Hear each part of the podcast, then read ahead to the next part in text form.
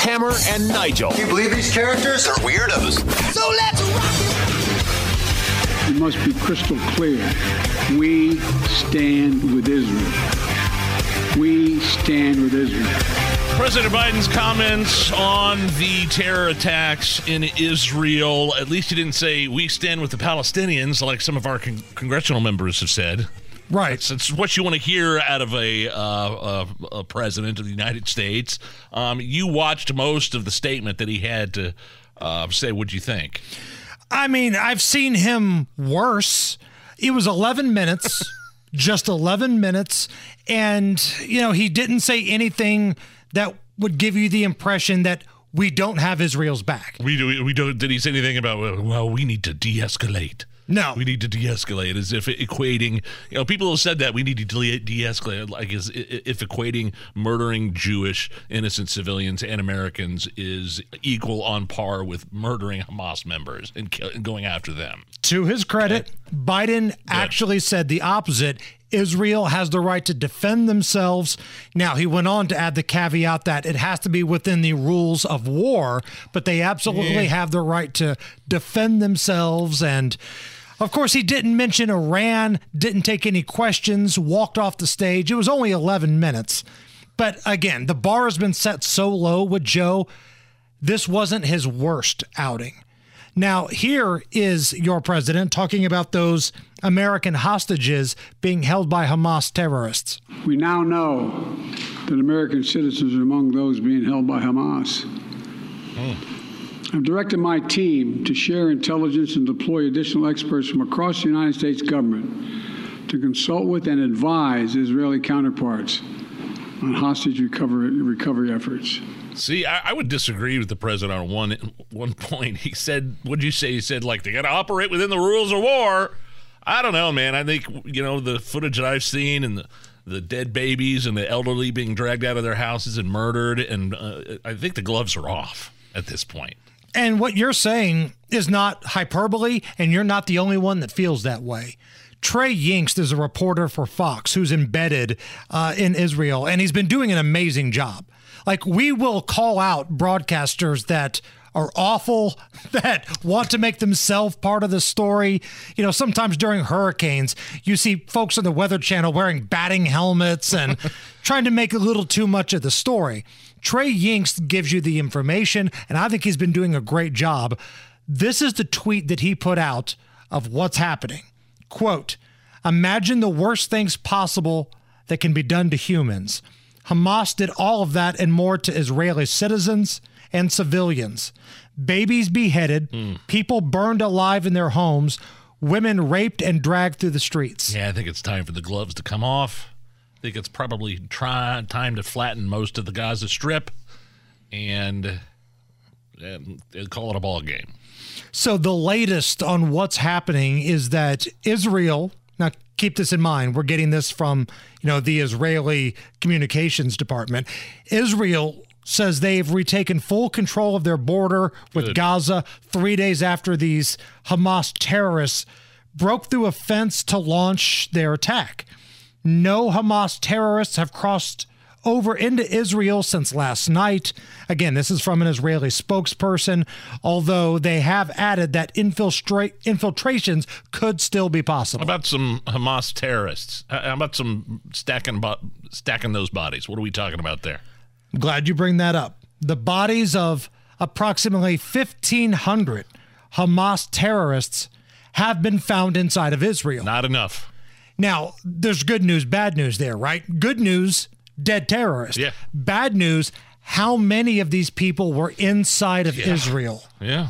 I mean, it's chilling when you watch that video of the people at the concert and you see the paratroopers like coming yeah. in and yeah, speaking of that, side note, BLM Chicago just tweeted out a meme of a uh, paratrooper. Um, um, it was a paraglider or a parachuter or a paratrooper with the Palestinian flag, and below it it said, "quote We stand with the Palestinians." Oh yeah, that's a BLM thing. Yeah, they they used parachutes and paragliders to to swoop in on a concert and murder and savagely, uh, just savage those people at that concert at that festival. About 250 people were brutally murdered. Yeah and BLM thinks that's fine. And again, all the folks who have donated, who support that cause, that organization, you owe a lot of people an apology. And we talked about this yesterday. The big bridge that's down by IUPUI, Indiana University, Indianapolis, whatever they call themselves now. And it says Black Lives Matter across the bridge. And this wasn't something put in graffiti, this was something that was printed and done across a connecting bridge. How would you feel if you're a Jewish student attending IUPUI and you see oh, they're Oh, planning a rally on Thursday to support the execution of your people, and there's a big bridge on campus that supports that organization? Another thing that's interesting is you see a lot of national media, specifically left leaning national media, refusing to call this terror. They want to call them Hamas militants or Hamas fighters. And last night, I thought this was fascinating.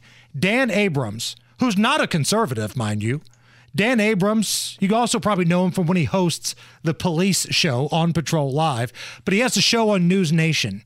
And man, he teed off on MSNBC and their refusal to call this a terror attack. Since Saturday, MSNBC has made 441 references to Hamas militants or, or the fighters.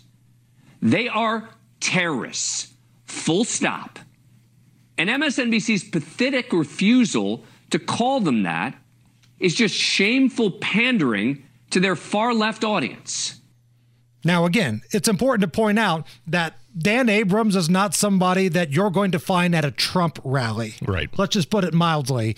But even guys like that can see Yeah, what's but going it- on. it's nice to see for the most part there's bipartisan support for Israel. Yeah, you have these pockets of lunatics, including the squad, um, including Andre Carson, i- i- in, including you know you've seen demonstrations in New York and uh, Los Angeles and things like that. Um, you know, I saw footage of I mean cr- I mean crazy leftists, anti-Israel protesters on the steps of the Sydney Opera House chanting "Gas the Jews." That's what we're dealing with here. And keep in mind, when these Hamas terrorists start chanting, it's twofold it's death to Israel, death to America. That happens in the very next breath. And you're going to have morons out here on the steps of the Soldiers and Sailors Monument Thursday Yeah. supporting that.